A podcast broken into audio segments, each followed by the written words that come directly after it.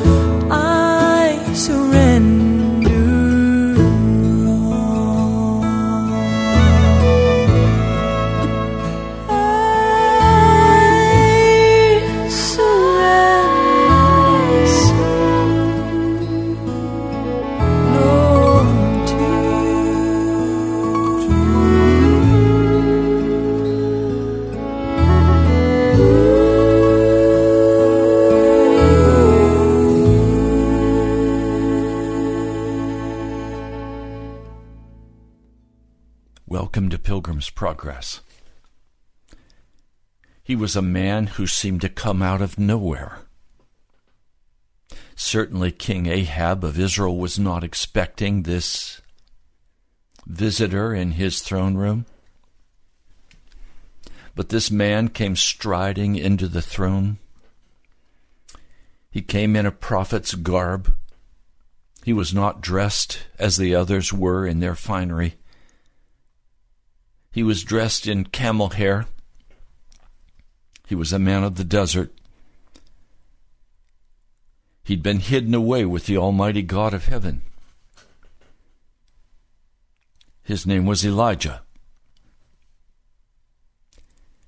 Elijah was not willing to accept compromise. He was not a gradualist. He was all out, totally given to the God of heaven. Oh, he had fears, he had concerns, but he was going to do what God called him to do, regardless of what that cost him. And he came out of the prayer closet where he had been praying for we don't know how long. James in the New Testament tells us that he was a man like we are, of like passions. He was a man who knew his God. And he cried out before the God of heaven, asking for judgment on Israel, judgment unto repentance. He would not stop requesting this judgment.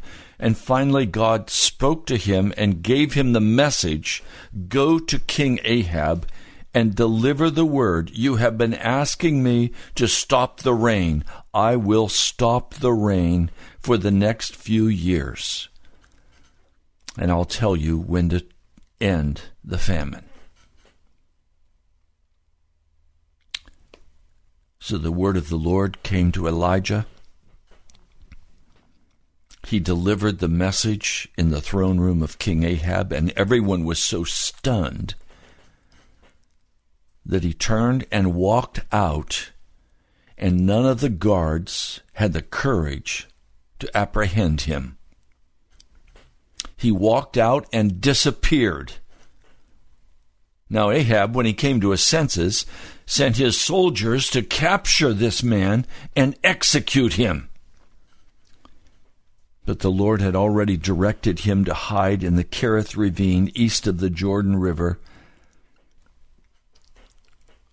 where the ravens were to feed him. And so he went where the Lord told him to go. And King Ahab sent soldiers and emissaries to every known nation searching for this man.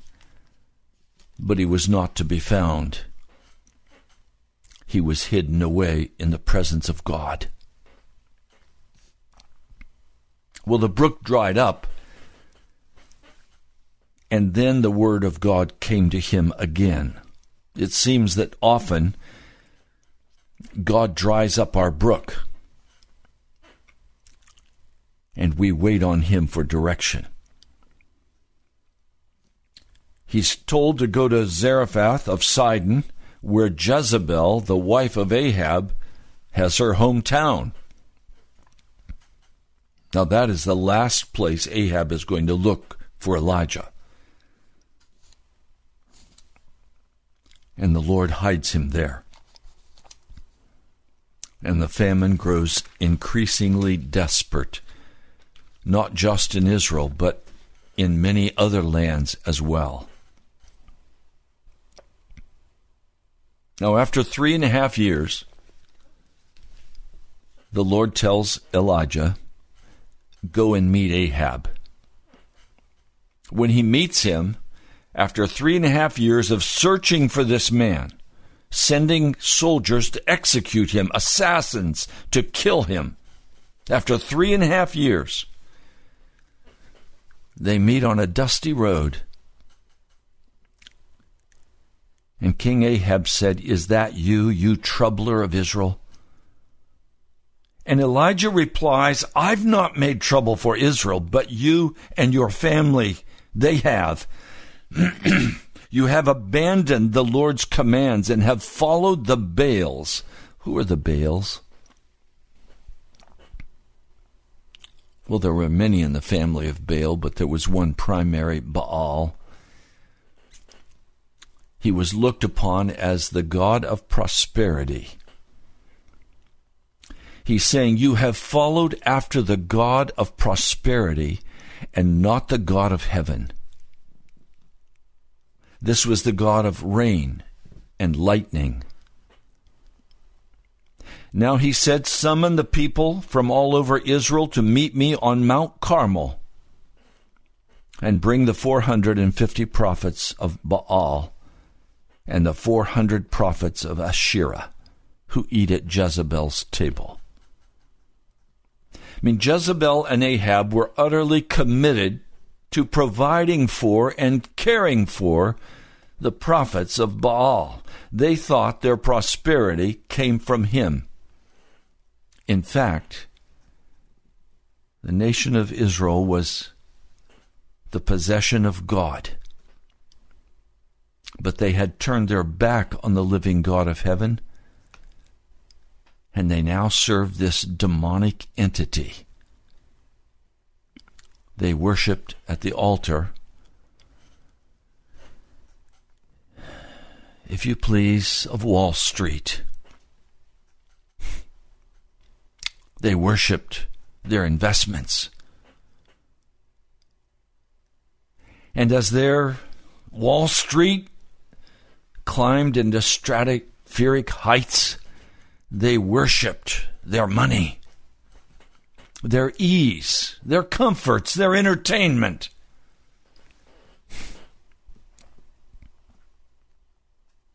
Surprisingly,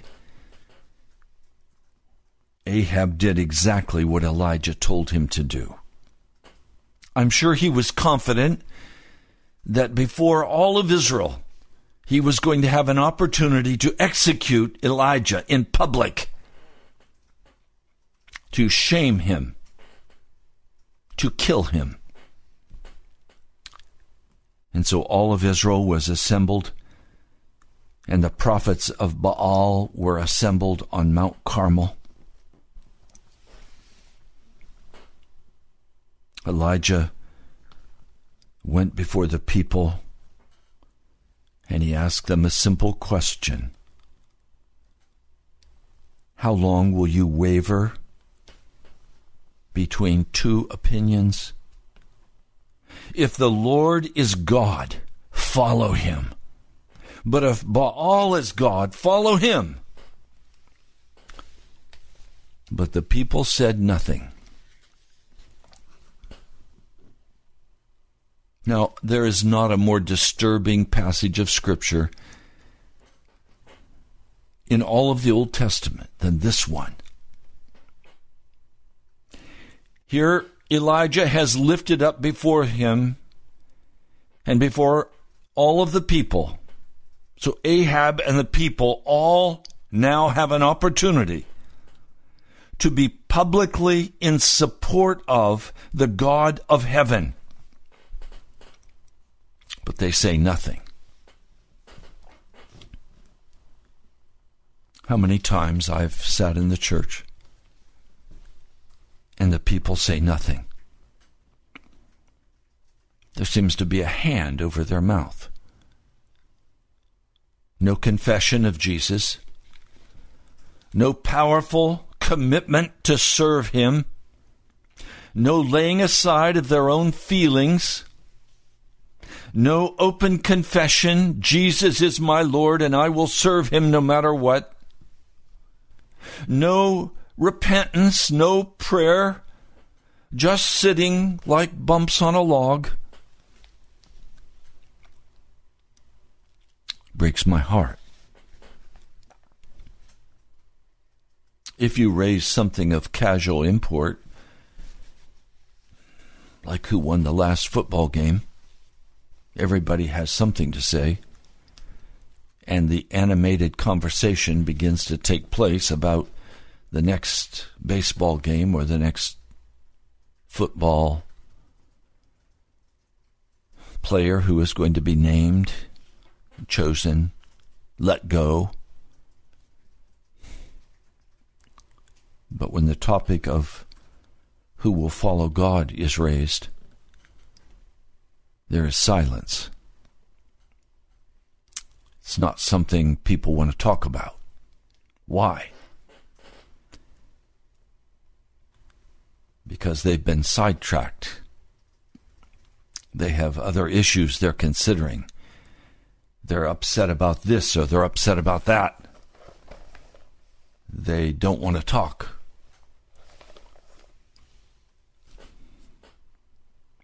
God set up a test where every person would have to become public. And the and the idea behind this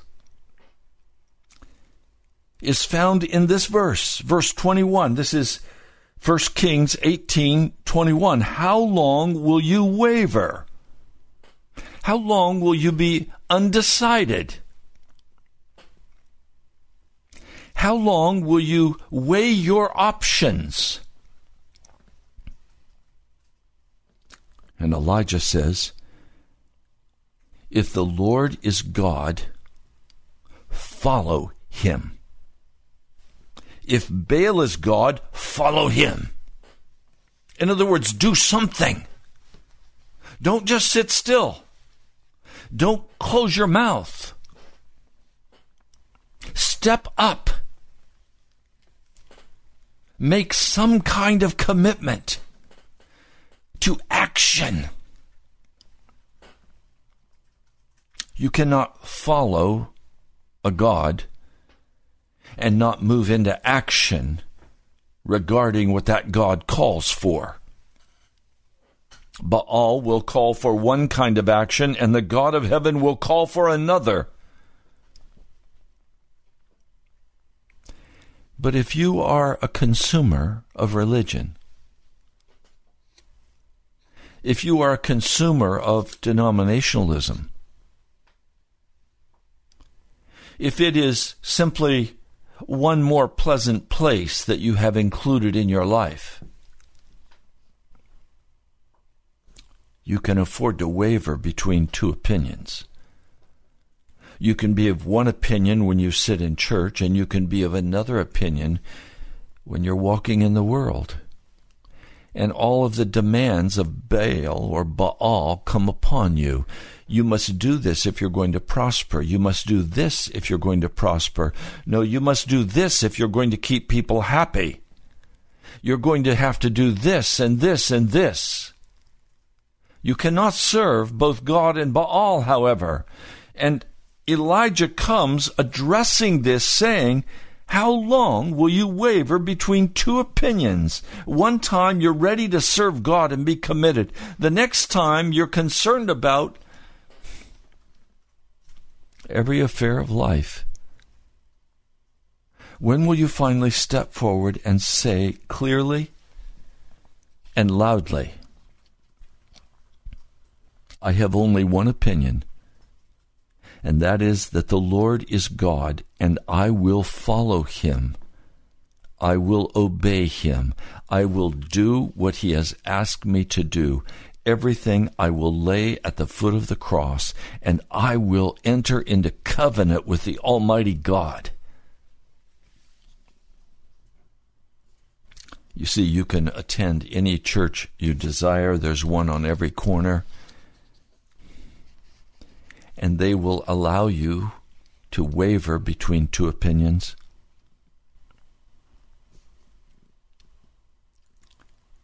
I've been crying out to God and saying, Lord, would you bring forth a church where men and women can no longer waver between two opinions? Will you raise up the National Prayer Chapel in power, in revival? where everyone is called to immediately make a decision about whom you will follow. Who is God to you?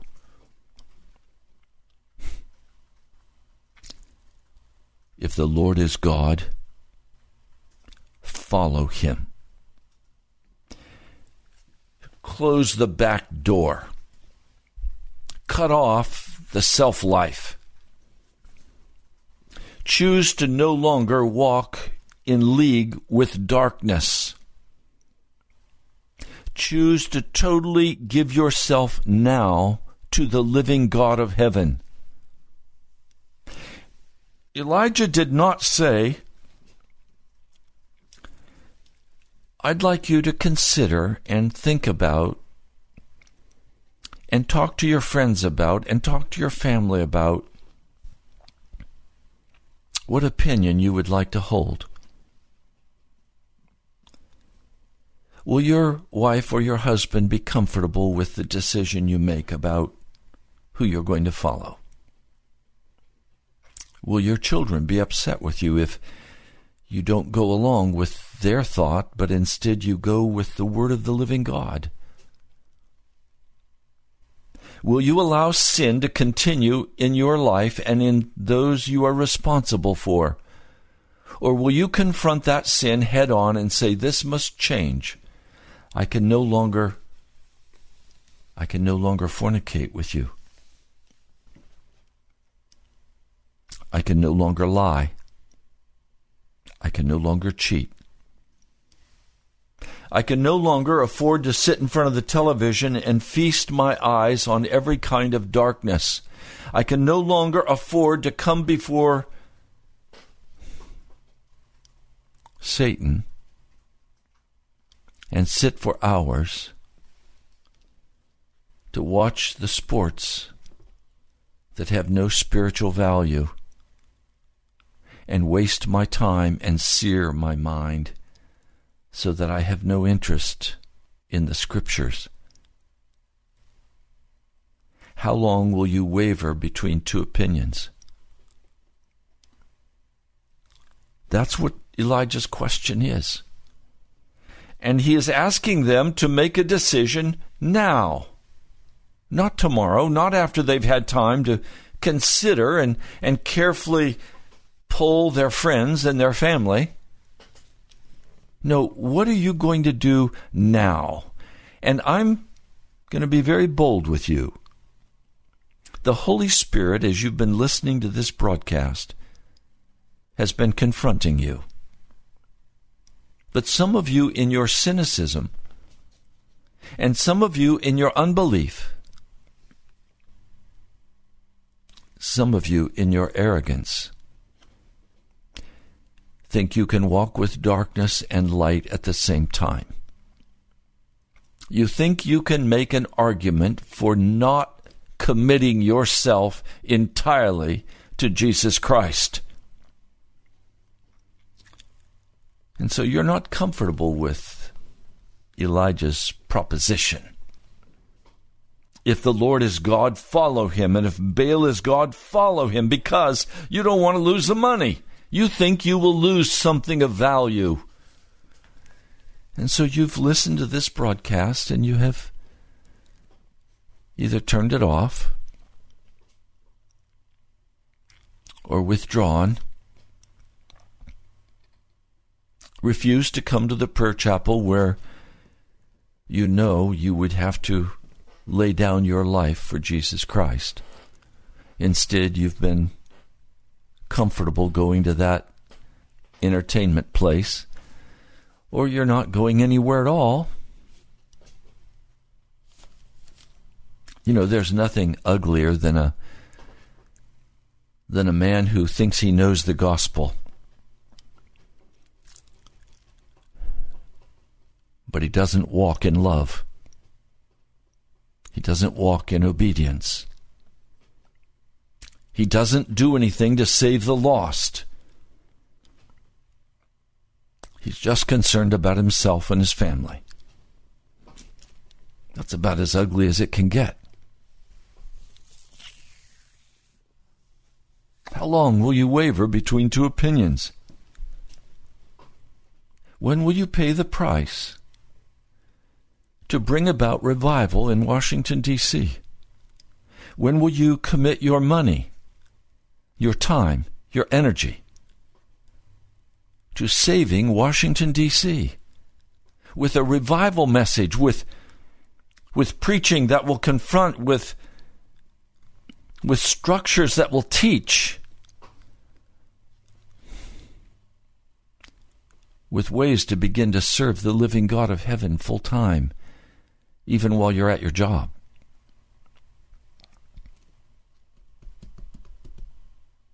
When are you going to be willing to say, The Lord is God,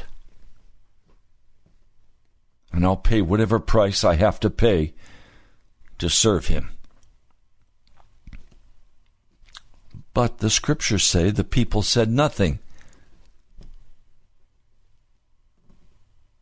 One of the hardest tasks I have is to come to this radio broadcast day after day and have you say nothing. Now, a few of you I'm very grateful for. You send me letters, you send tithes and offerings to help support this radio broadcast. I'm grateful to you. I could not be on the air if Jesus did not move in your heart to supply what is needed. But the great majority of you do not send tithes or offerings. You just listen to the radio and think, I'm entitled to listen to this, but I don't have to move into any action. I don't have to come and visit the prayer chapel. I don't have to deal with my sin.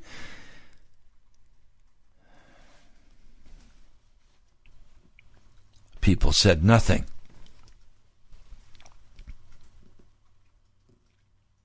Then Elijah begins to speak. He says, I'm the only one of the Lord's prophets left. Now, he was not the only one of the Lord's prophets left, but he thought he was. He was very alone because the people would say nothing. Baal has 450 prophets. His church is full. Prosperity Church is packed. The church is filled with worldly music and worldly dance. One church had a man in a a blue sequin suit, sexually dancing on the stage as the worship leader. Everybody was shouting and applauding. He had 450 prophets. That's a lot of pastors, isn't it? He said, Get two bulls for us. Let them choose one for themselves, and, and let them cut it into pieces and put it on the wood, on the altar, but, but don't set fire to it. Now let's be clear. An offering, a blood offering, is being sacrificed. There is no forgiveness of sin there is no removal of sin without a blood offering. But all blood offerings are not equal. They are merely symbolic. They represent something.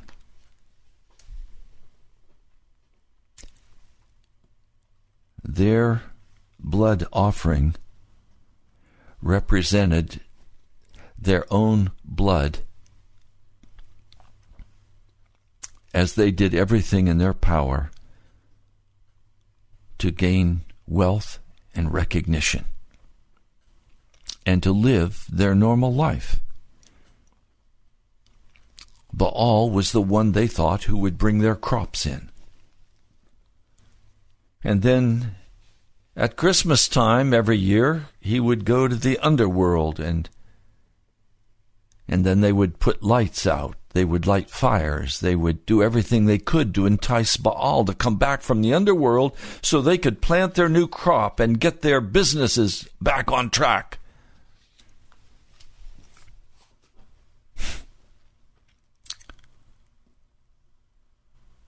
He said, I will prepare the other bull.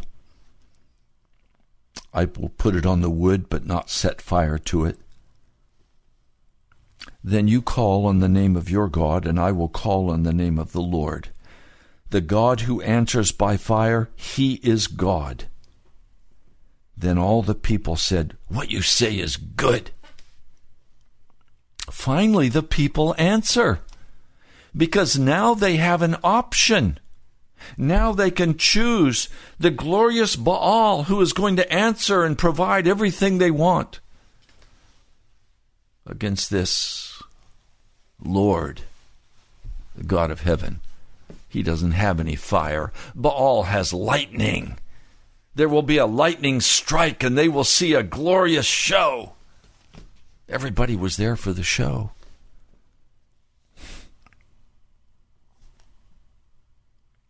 And so they prepare their bull.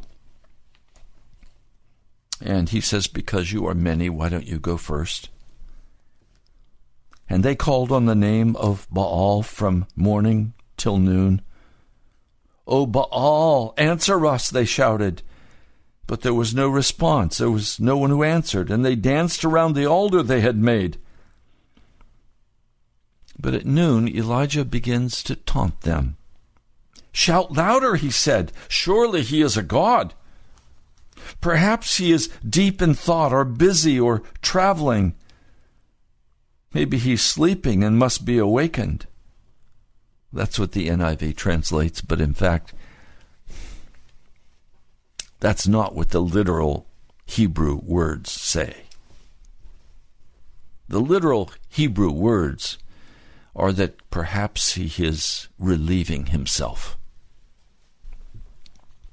They didn't want to translate that into the scripture, so they said, maybe you have to wake him up. So they shouted louder.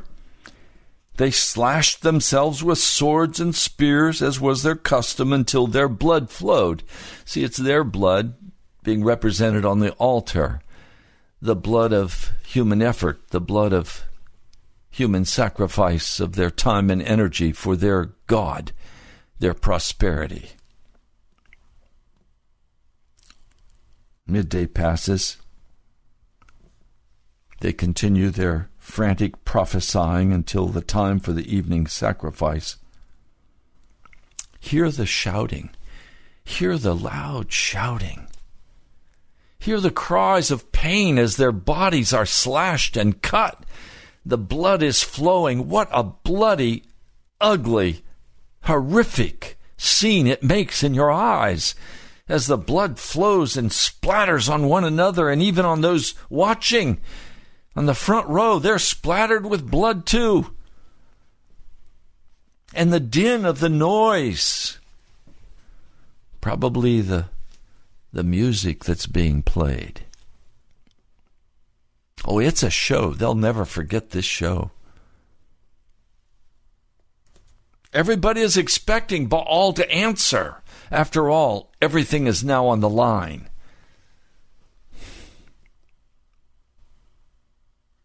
I've not had the courage to say to you, Maybe your God is sleeping. Maybe he's on vacation. As you exert every possible energy to accomplish your goals and what you want, and there's no answer.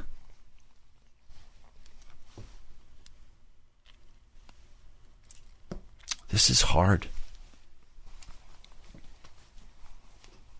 Remember, this is people who waver between two opinions. So at one point, they'll go and worship the living God of heaven, and then the next time, they're worshiping the Baal God.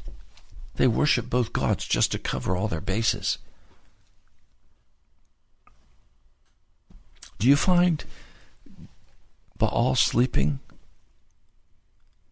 And do you find Jesus sleeping as well? Do you find you pray and there's no answer? And you cry out to Jesus and he doesn't answer you, and then you find some way to take care of it yourself, maybe with a credit card, maybe the doctor, because Jesus won't answer. And you say, Jesus, are you even there? Are you sleeping? Baal, are you there? How am I going to survive? How can I afford this? And you waver between two opinions, and neither God answers you.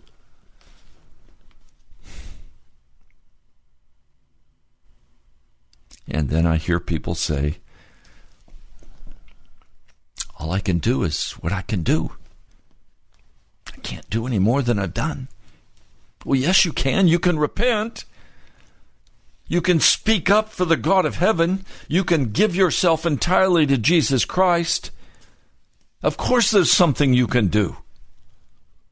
You can run from darkness and go to Jesus. You can repent of your sin today and turn your heart over to Him. You can do that. You can forget about your religiosity. You can forget your games with God. Now, again, I know many of you who've been listening to this broadcast for a long time. You think that you can gradually move and grow in Jesus until finally you can grow out of your sin. You can't grow out of your sin.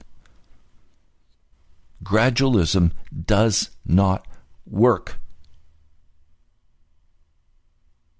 Gradualism thinking you can be nourished out of your sin, and if somebody will just love you some more, if God will just be kind to you,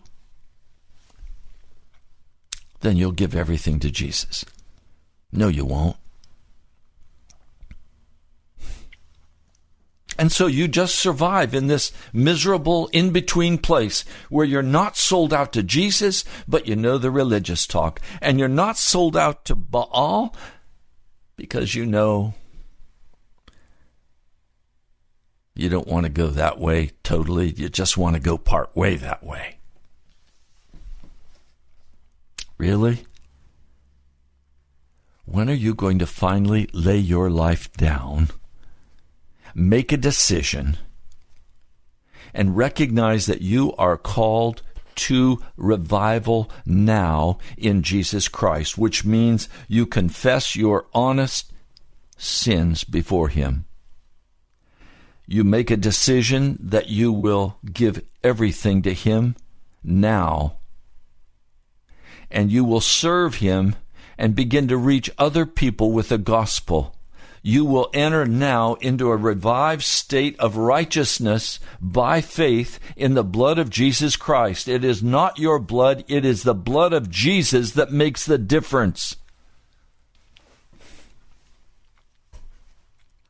When will you make that decision?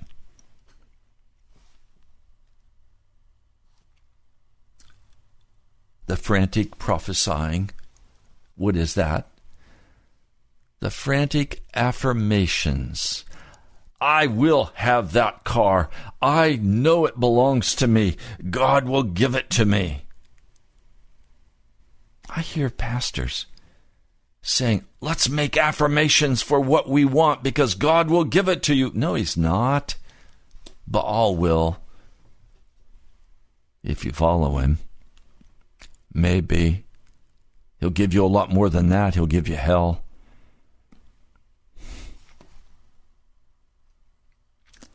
Finally, all of the shouting stops. They're exhausted. The people are splattered with the blood of these people who've cut themselves and whipped themselves into a frenzy. They've backed away from the scene. It's so horrific. But now Elijah, serene and calm, says to the people, Come close. No, no, come, come, come close. Come here to me, he says. They come near.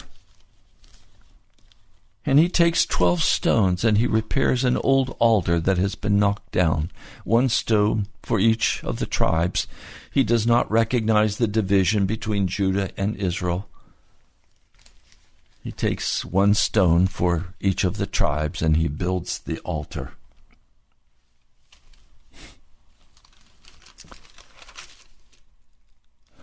Now, he says, Your name shall be Israel, overcomers. And with the stones he built an altar in the name of the Lord, and then he dug a trench around it large enough to hold about 13 quarts of water. He arranges the wood and he cuts the bull into pieces and he lays it on the wood. It's dripping with blood. representing the shed blood of Jesus Christ. He has them fill the large jars with water and pour over it and pour over it and pour over it. Three times he ordered them to pour water over it so that the wood, the stones, the soil, the sacrifice all soaked with water. The washing of water. The water flows down and completely fills the trench. Then he very quietly steps forward, no show, and he just begins to pray. O Lord, God of Abraham, Isaac, and Israel, let it be known today that you are God in Israel, and that I am your servant, and have done all these things at your command. Answer me, O Lord. Answer me so that these people will know that you, O Lord, are God, and that you are turning their hearts back again. I suspect that people did not even really close their eyes. I suspect they were watching carefully to see what Elijah would do if he would try to slip fire into that soaked sacrifice. You know the prophets of Baal were watching very carefully. They did not want somehow for Elijah to do a trick. But suddenly there is fire in the heavens. Imagine the fire of God falling out of the sky, not consuming the people, but falling on that altar. And it burned up the sacrifice, it burned up the soaked wood, it burned up the stones and the soil, it licked up the water in the trench and the people fall prostrate on their faces, and they cry, The Lord, He is God! The Lord, He is God! He commands them to quickly grab all of the prophets of Baal. They're close by because they wanted to make sure there was no trickery here. He said, Don't let anyone get away. They seized them. Elijah had them brought down to the Kishon Valley, and there he slaughters them. He kills them. Now he says to Ahab, and this is Elijah's great mistake. And I understand it so well. He says to Ahab, Go and eat and drink. There is the sound of heavy rain. He should have said, Ahab, it's time for you to repent. Come and pray with me. He did not call Ahab to repent. He himself did not invite the people. I've been guilty of this, not confronting the people. I've been guilty of this with you. I'm not going to be guilty of that anymore. I'm saying, come and pray with me. Come and pray for revival in Washington, D.C pay the price. Come and pray that God will bring revival.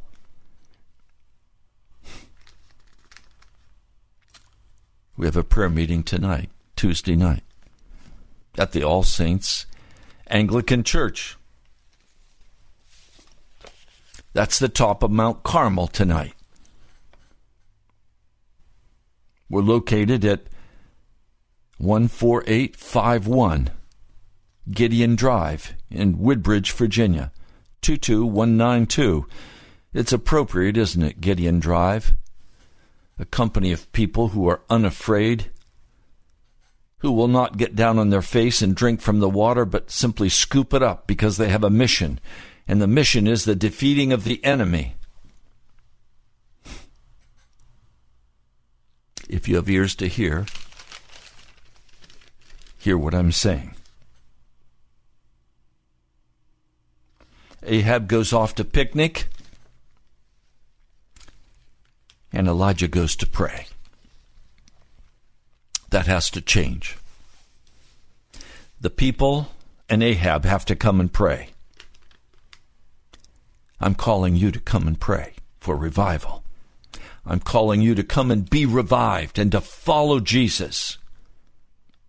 To repent of your sin and to be clean before Him by His blood, to be changed into His image. We need a small army of faithful men and women who know how to pray, who will obey, who will pay the price. He's praying. He's down on the ground, his face is between his knees. And after he's prayed, he tells his servant, Go and look out over the ocean. Tell me if there's any rain coming. The servant came back and said, There's nothing.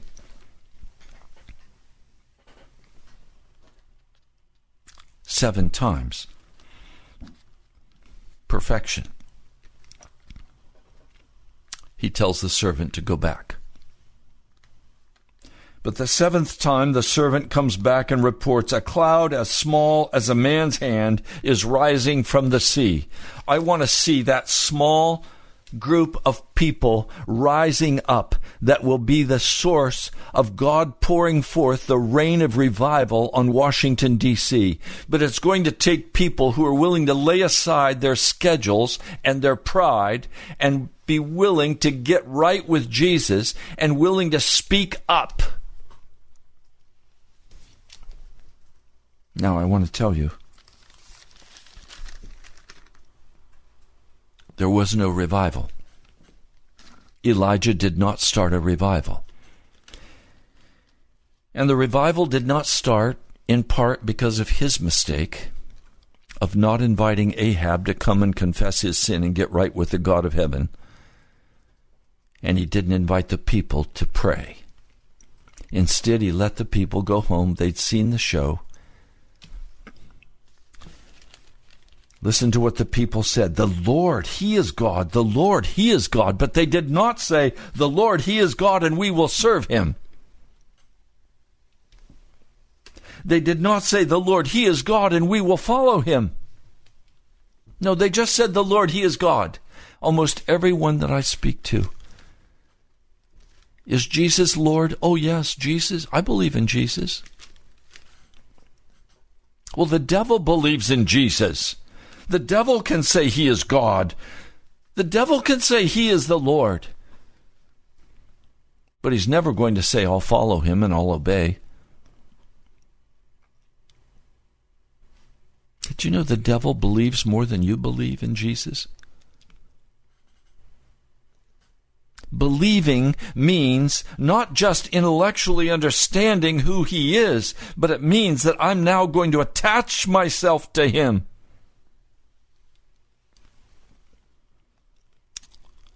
Will you come to Mount Carmel and pray? Will you assemble with God's people to pray? Now, we're nobody. The National Prayer Chapel, we're the smallest of God's people. We're nobody. I'm nobody. But I'm calling you to be in the presence of Almighty God, to pray and to say, He is God and we will follow Him and we will serve Him and we will repent of our sins and we will get right with Him and we will lay our life down for Jesus Christ and for revival in Washington, D.C.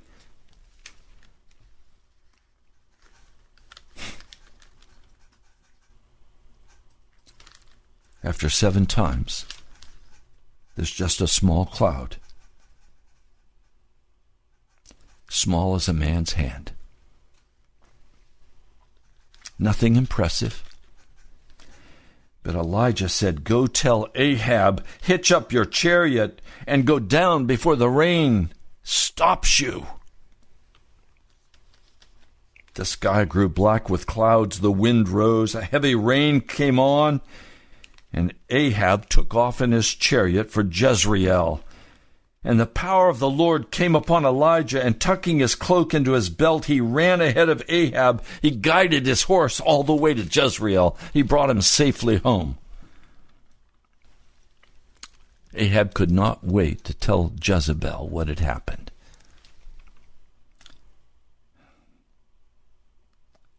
And Jezebel sent a message to Elijah May the gods deal with me, be it ever so severely, if by this time tomorrow I do not make your life like that of one of them. And Elijah was afraid, and he ran for his life. It's time for us not to run for our life. It's time for us to run for Mount Carmel. It's time to make a decision. You've heard the messages on this broadcast, some of you for years, and you've never made one step except to perhaps send an offering. I'm grateful for the sending of the offering because that's how we're still on the air at the prompting of Jesus. We're faith. But I want much more than that. I want a people who will gather, who will pray, who will understand the price of revival for America. You're not going to get a change with President Trump, even though you may think he is God's anointed. I'm not going to argue that. There has to be a place where God's people finally say, The Lord, He is God, and we will follow Him. And we will serve Him. Will you do that? Almighty God,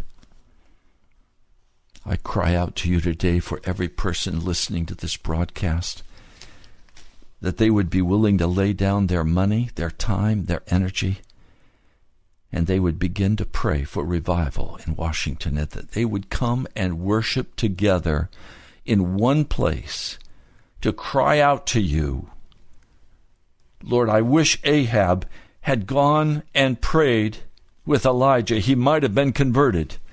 I wish the people had been called to worship on Mount Carmel and to pray. They might have been converted, but as it was, the revival was over and everything ended.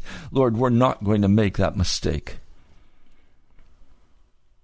Lord, thank you. I pray in your name. Amen. You've been listening to Pilgrim's Progress. We're out of time for today's broadcast. I'd like to hear from you. You can come